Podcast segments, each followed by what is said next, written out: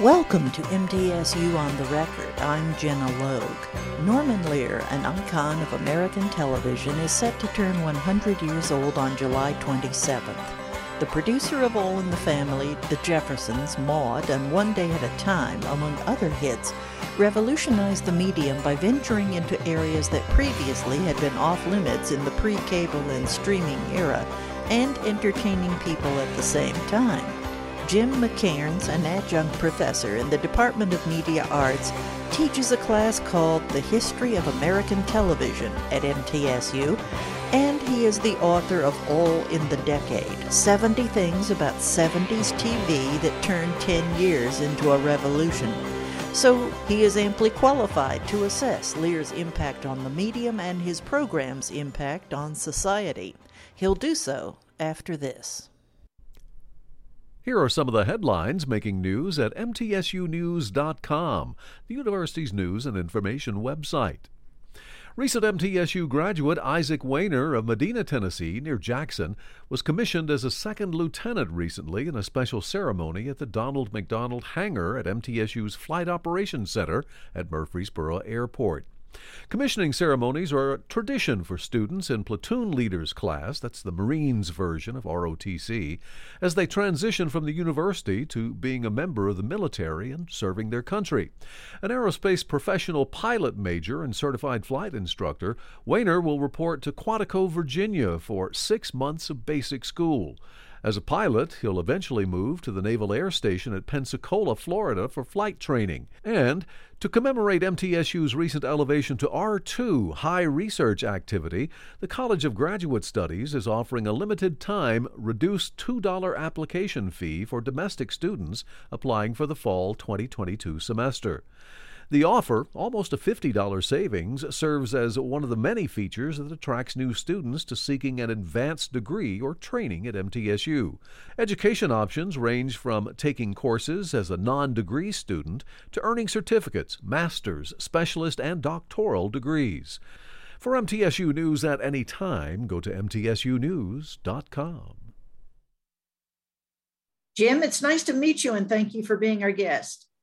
Thank you so much for asking let's delve into your history a little before we get into Norman Lear's. You teach the history of American television at MTSU.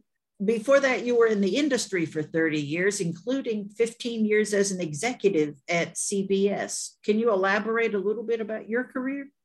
I had a publishing background, a journalism background, and a journalism degree from the East Coast. And I eventually made my way to the West Coast because I wanted to work in television. I ultimately met Norman Lear, who introduced me to the president of CBS.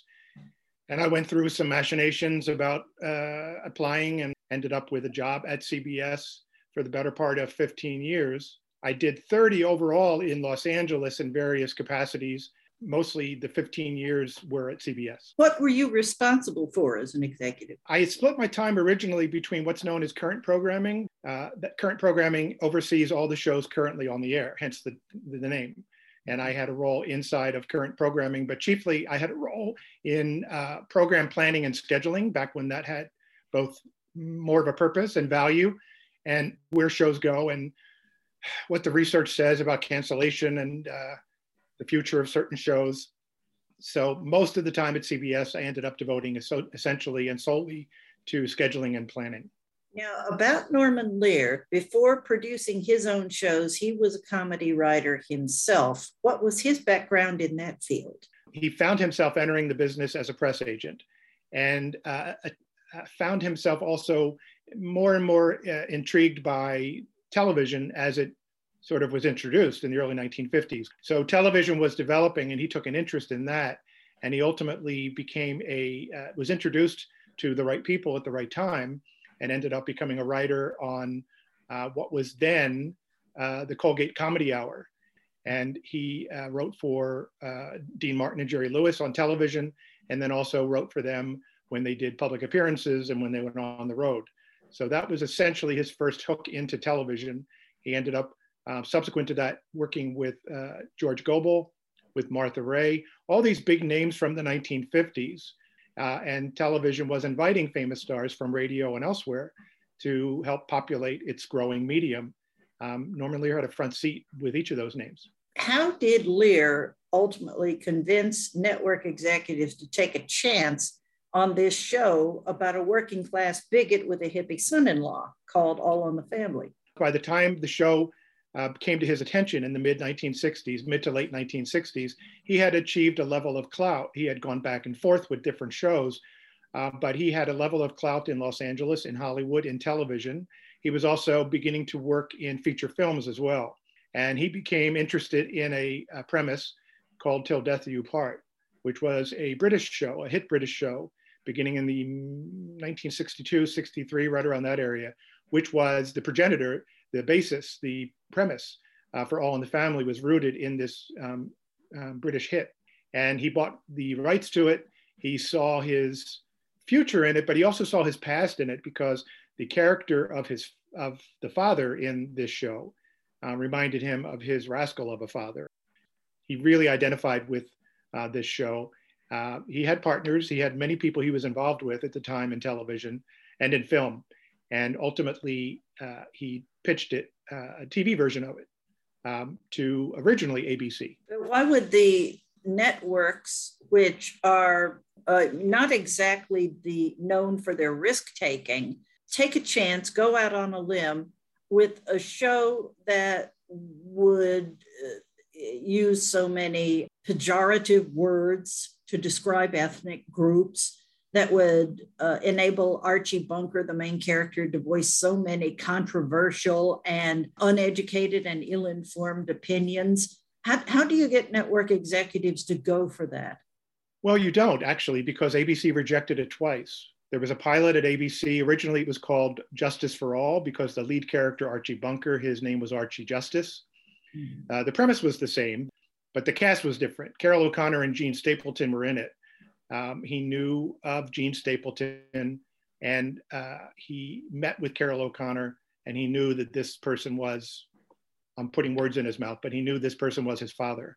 And ABC uh, got the reviewed the pilot and they said, no, we can't put this on the air. They ordered a second pilot, ABC did.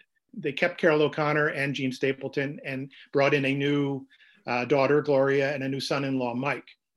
Uh, in that case, the show was retitled those were the days. Uh, and ABC liked it, uh, but they said, we can't put this on the air. And it's not so much the words, of course, the words were at issue, but they're not of issue the way that words are parsed and become issues in and of themselves today. It was very much of a raw and unfiltered look at a very conservative, strong willed, unlikable hero. Well, he certainly had many, many pejoratives that he came to use, and he was a bigot but he was also just in, in general, if you want to take a sky high, more uh, aerial look, he was just not a likable character. Uh, as much as he was mitigated, or that lack of likability was mitigated by his beautiful Christian, wonderful, supportive, loving spouse, Jean Stapleton, who played uh, Edith. And, and, then we can get into the conflict that he had with his son in law at all times. And that part in, uh, sort of became a little bit too raw, what was reflective, perhaps too much of what was going on in the country in the late 1960s that generational divide, that generational discourse that was always seems to be always about arguing. Because don't forget, Lucy was still on the air in 1968. Uh, Dragnet was still on the air. Ed Sullivan was still on the air. All these shows have their roots in radio. It's not a derogatory word for me to call them fairly primitive. They were. So ABC finally uh, uh, said, we'll, we'll, we'll, give the pilot back to you. And in both of those cases, by the way, uh, Norman Lear insisted that the pilot be shot as written. So he would take no concessions as to altering either the language or the attitude. CBS ultimately said, we'll buy it. I think CBS wanted to take some chances.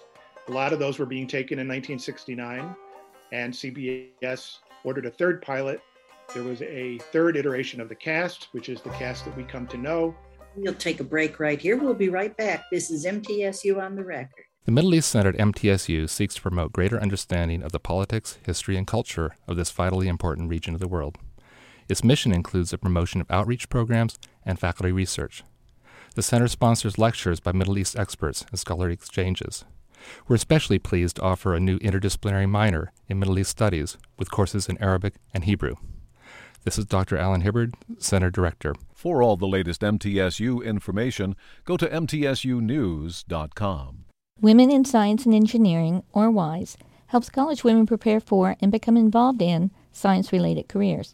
WISE nurtures women's interest in these fascinating and critical fields and provides mentoring and networking opportunities.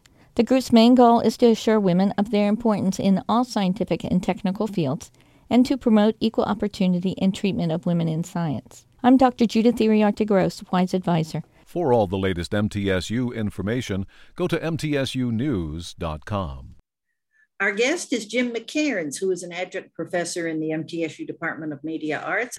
What was the backlash to All in the Family like? Did many affiliates refuse to air it? Uh, in Norman Lear's book and in other accounts, there seems to be no defection of affiliates, which actually came to be quite common in the 70s, but not for this show. They did air it with a disclaimer that apparently Norman Lear did not know about because he said, I will not change anything about the show. For this third iteration on CBS, he would not change the script. And that was as much about he knew his script was good and he also didn't want to set a, set a precedent for capitulation. So there was a bit of artistic license and a bit of stubbornness, which actually is to his credit. And it actually influenced a lot of his work, which influenced television as we know it. What they did, though, was they scheduled it quite strangely after Hee Haw. I think one of the one of the words used for it affectionately is cornpone. It's very sort of uh, country with almost a K. Great music, and the comedy was very sticky. It's almost rooted in vaudeville in a way. It was very sort of broad. Beverly Hillbillies led into Hee Haw and led into the premiere of All in the Family on January 12, 1971. It really didn't have a prayer. They began with a disclaimer that Archie, that I'm sorry, Norman didn't know about. And it said more or less the program you're about to see is an exaggeration of one man and it pokes fun of our frailties and our prejudices, and it's meant to be taken with humor. It was very low rated. It continued to be low rated. It was a mid-season replacement. So in this season where it was only on for had enough original episodes to begin at mid-season, what were the seasons back then, which was like January through March or April. It was okay reviewed. Uh, the CBS research, by the way, was poor. They predicted nobody would watch, and it would also have a very short history. Carroll O'Connor had a house or a, an apartment at the time in Italy, and he said, "I'm not giving up my residence in Italy because, I'll, you know, I'll, I'll need to come back to it. The show won't last." It was pretty dicey for a while as it sort of found its audience mostly during the rerun season of 1971 when summers were a whole different beast and any show that was popular uh, had been seen already and shows that were not were airing against reruns that perhaps people didn't want to see again and so people people started finding All in the Family. This happened at the same time that it also swept the Emmy Awards for that season. So the combination of more visibility against reruns and the Emmy Awards it won sort of turned it into the hit that it became and thereafter remained they did man the phones uh, on both coasts they added extra operators for irate phone calls, and there really weren't any. Were there any campaigns to try to get it off the air or boycott advertisers? That was happening in the early 70s, but not necessarily for this show. If there were, they were smaller ones, but that was never an issue the way it was for something like Norman Lear's Maude. I always found it fascinating that right wing fundamentalists said Lear was anti Christian. He said, always said, that Edith Bunker was the answer to the question, What would Jesus do? Because she was so kind and there was this two parter I remember when her cross dressing friend Beverly was murdered just because she was different. Edith lost her faith in, in God and stopped going to church. But it was Mike, her son in law, who was an atheist, who helped her snap out of her depression. The episode you refer to, Edith's Crisis of Faith, was is something I literally just finished re, um, writing about, and uh, I'm I'm trying to write about iconic programming from 1977, which is when that aired, and when I think television sort of became the future that it is today. It was a beautifully, beautifully written episode. Edith was never less than a wonderful Christian woman. You see that in the pilot. They're coming home from church in the pilot episode, and it took the death of this cross-dressing character, Beverly LaSalle, to make her question: How can there be a God if people can be this mean? Uh, Mike does end up being the one to bring her back into the fold. And I'm betting that was intentional in many ways because Mike, his quote was, Ma, if there is a God, you're one of the most beautiful and decent and kind people he ever made. He said, Ma, we need you. That ended up sort of being what brought her, you're right, out of her depression. And it was significant. And the wildness is that this aired not just at Christmas time, but it was a two part episode that concluded on Christmas Eve. That's a boldness that a lot of television wouldn't have today. There was always an element of Christianity in the, forgive me for saying this, it's not the right word, but in the generic sense of do unto others as they would do unto, unto you. And when Archie was mean, bigoted, angry. It was revealed as lack of education or fear, or fear of aging, or fear of changing, or fear of the society moving on without him. And there was an element of how can you say one thing about one person and have that apply to an entire race? There's a lot of Christianity, I felt, that was the subtext uh, of uh, All in the Family. It came and it went, and there were better episodes than others, better seasons than others. But there is an element of Christianity throughout the show. It just was a show that also tackled real world issues. And so the reflex when you hear something you're not used to hearing or that makes you uncomfortable is to criticize the messenger. And I think that's where a lot of the invectives against him came from respond to the uh, uh, assertion that has been made by some people through the years that a lot of people tuned into All in the Family to hear their own bigoted viewpoints reaffirmed by Archie Bunker as opposed to laughing at him. Yeah, that's been a trope for about 50 years, and Lear discusses it a little bit, perhaps, but that doesn't take away from the fact that it was designed if to look at the frailties of the man. And I don't know that he ever he being Norman Lear ever set out to convert bigotry, perhaps just to expose it. Although I would like to be part of a conversation then or now with somebody who would say, you know what, that supposition is correct. Because when I watched the show, I watched it because I hated Black people. And it told me that hating Black people was a good thing to do, or a right thing to do, or a reasonable thing to do. I think that's a very uh, common theory but I would like to be part of that conversation because I can't imagine that being the question with even the most ardent of bigots that they would say, thanks to all in the family, my bigotry was affirmed. And since networks care about ratings and advertising dollars, with the success of All in the Family, Lear had leverage to spin off other programs. Could you just briefly describe some of those and the impact they had? The first and most controversial was Maude. The Beatrice Arthur character, Maude, had appeared in All in the Family uh, she was Edith Bunker's cousin. She was, for lack of gentler way of saying it, she was the anti-Archie. And she came to the house and we saw uh, an anti-Archie and we saw a very powerful performance. We saw some great comedy.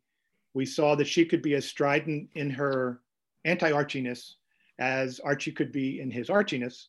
And the story is that from day one on the set, CBS said there's a spinoff there. So they brought her back for a second episode that was sort of a planted spinoff. It was took Archie and Edith to Maude's home in Tuckahoe, New York, and the action took place as so, sort of a, a, what would be a Maude episode. It just had Archie and Edith in it, and it served as sort of a pilot. And then it came back that September.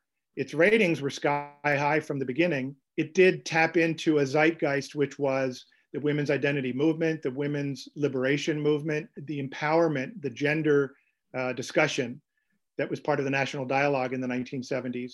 So it was the right show at the right time. Uh, with that leverage and clout, Norman Lear and, and, and the writers and producers, other producers, gave Maude a lot more to wrestle with. They took on abortion in the eighth episode, perhaps. The show began in September of 1972. Suddenly, there's a two part abortion episode in November of 1972. For a show to tackle controversy, let alone a hot button topic like abortion, is unimaginable.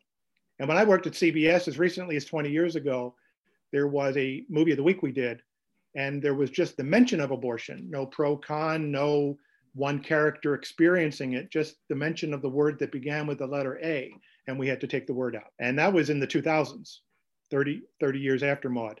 But in this case, Maude at 48 found herself pregnant, and there begat an internal discussion in the family in that episode as to whether she would carry the baby, and she agreed not to. It took on the abortion while Roe v. Wade was still being litigated. The Roe v. Wade decision was not had not even happened. It wouldn't happen until January of 1973. Well, it's the power of Norman Lear and the power of what was his empire at the time. With another partner, he um, uh, earlier that year in 1972 uh, brought Sanford and Son to television to NBC. In 1974, he spun off a show from Maude, he spun off a show called Good Times because Maude had a, housekeeper, uh, a black housekeeper named Florida Evans, and she proved to be very popular. Uh, she had a husband who came on in one episode. They had good chemistry together. And so the two of them were spun off into their own show, but she ended up in Chicago with her family and her husband, played by John Amos. And he did a spinoff of another spinoff of All in the Family called The Jeffersons, which began in 1975. And then there was One Day at a Time in 1975. In those five years, from January of 1971 to December of 1975, he did pretty well. Time for another break. We'll return in just a moment. This is MTSU on the record. Specialized training in forensic science prepares tomorrow's professionals through the Forensic Institute for Research and Education, or FIRE. The Forensic Anthropology Search and Recovery Team assists law enforcement with skeletal remains at crime scenes. Legendary forensic scientists provide lectures free to the public, and high school students work realistic crime scenes each summer at our CSI MTSU camp. I'm Dr. Hugh Berryman, Director of FIRE. For all the latest MTSU information, go to MTSUnews.com. The Army ROTC College program at MTSU prepares students mentally, physically, and emotionally to become leaders and promotes virtues of duty, honor, country. ROTC cadets are involved in all academic disciplines, athletics, and student organizations at MTSU. Full scholarships and tuition assistance are awarded based on merit. All cadets upon graduation will serve their country as second lieutenants either in the Army, Army Reserve, or Army National Guard.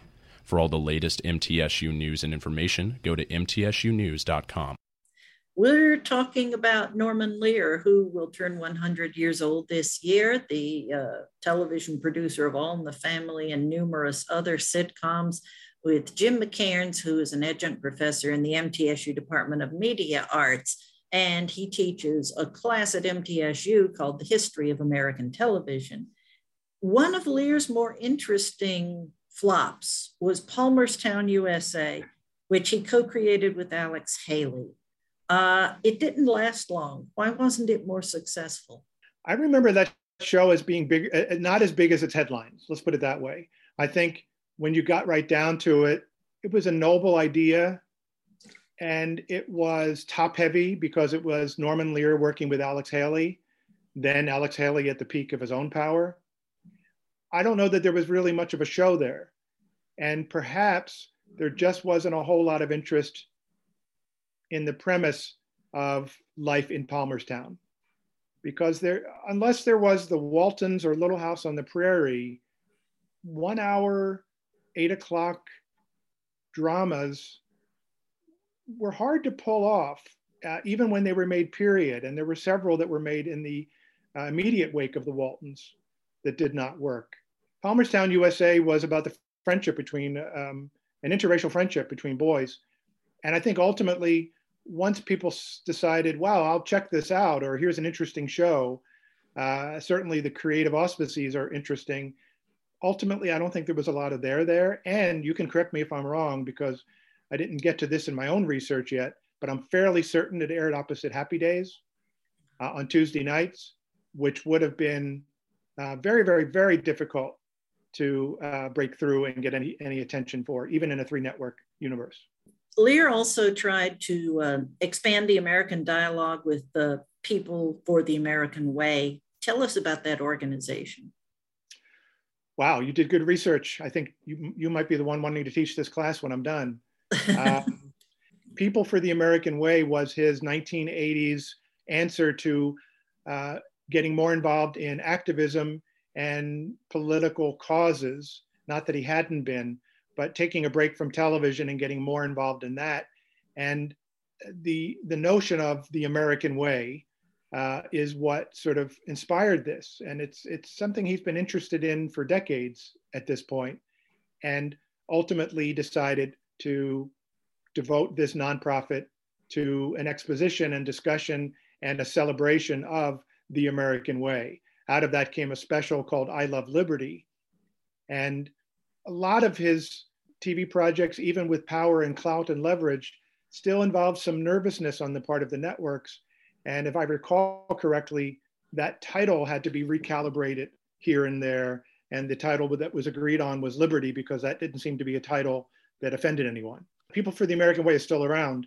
And it is uh, what would be considered a all-purpose, uh, non-denominational nonprofit that celebrates the cores of the American way. I do think there was an even-handedness behind a lot of his work, television and otherwise, that uh, is worth noting because even in the Maude episode, to acknowledge what, but uh, he brought in somebody who didn't believe in abortion, a neighbor. He introduced for that episode a neighbor who was pregnant with her fifth child that she really couldn't afford. And in a conversation with Maude, it did not become a polemic or a, or a, or a discussion even. It was just acknowledged that she, in this her fifth pregnancy, that she could she and her husband could not afford, there was no alternative but to have this child. This child is already loved. This child is already a part of her. It wasn't even an issue that she wouldn't have it and it didn't hit you over the head, but it brought in a very uh, obvious and clear alternative to thinking without becoming um, a documentary uh, of the times. She says to him, Tell me I'm doing the right thing. I don't know if I'm doing the right thing to her husband. And he says, uh, Maude, between us, in the privacy of our own lives, I think you're doing the right thing. It probably has more to offer the debate than any of the yelling and screaming going on in decades to come. Jim McKairnes, thank you for being our guest today on MTSU on the Record. Thank you very much for asking. We'll be right back. The Middle Tennessee Writing Project is a program that fosters the effective teaching of writing to students in kindergarten through high school. The project hosts annual summer institutes where teacher participants teach and learn from each other effective techniques of teaching writing. In addition, the project sponsors summer writers' camps for youngsters. MTSU is one of 185 sites of the National Writing Project and one of only two in Tennessee. For all the latest MTSU news and information, go to mtsunews.com. The Tennessee Employment Relations Research Association, or TARA, gives labor relations specialists and academics a chance to share their views and their data. TARA wants academics and other interested in human resources and industrial relations to work together at meetings and conferences to strengthen the workplace. Many MTSU faculty belong to Terra, which has members in 20 states and 7 nations. For all the latest MTSU news and information, go to mtsunews.com. Gina Fann has the middle moment. MTSU is making connections to preserve those great family stories that have been flavoring community gatherings like Hickory Smoke and Peach Cobbler for generations. The Albert Gore Research Center is using its portion of a new grant from the National Endowment for the Humanities to collect oral histories from African American residents of Middle Tennessee. Research Associate Jason McGowan has been thrilled to hear from the people who've shared their tales with the Middle Tennessee African American Oral History Project.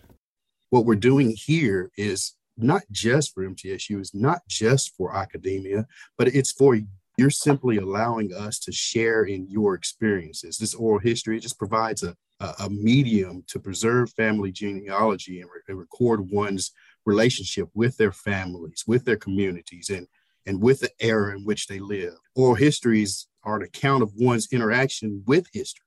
You can read a paragraph about the civil rights, but it's going to mean something much different when you hear a story about someone who was affected by it one way or another. That's MTSU on the record. I'm Gina Logue. Thanks for listening. MTSU on the Record, a news and information program about Middle Tennessee State University, is produced by the university's Marketing and Communications Office, which is solely responsible for its content. Read more about MTSU at our website, mtsunews.com. Podcasts of this program are available at mtsunews.com and on iTunes.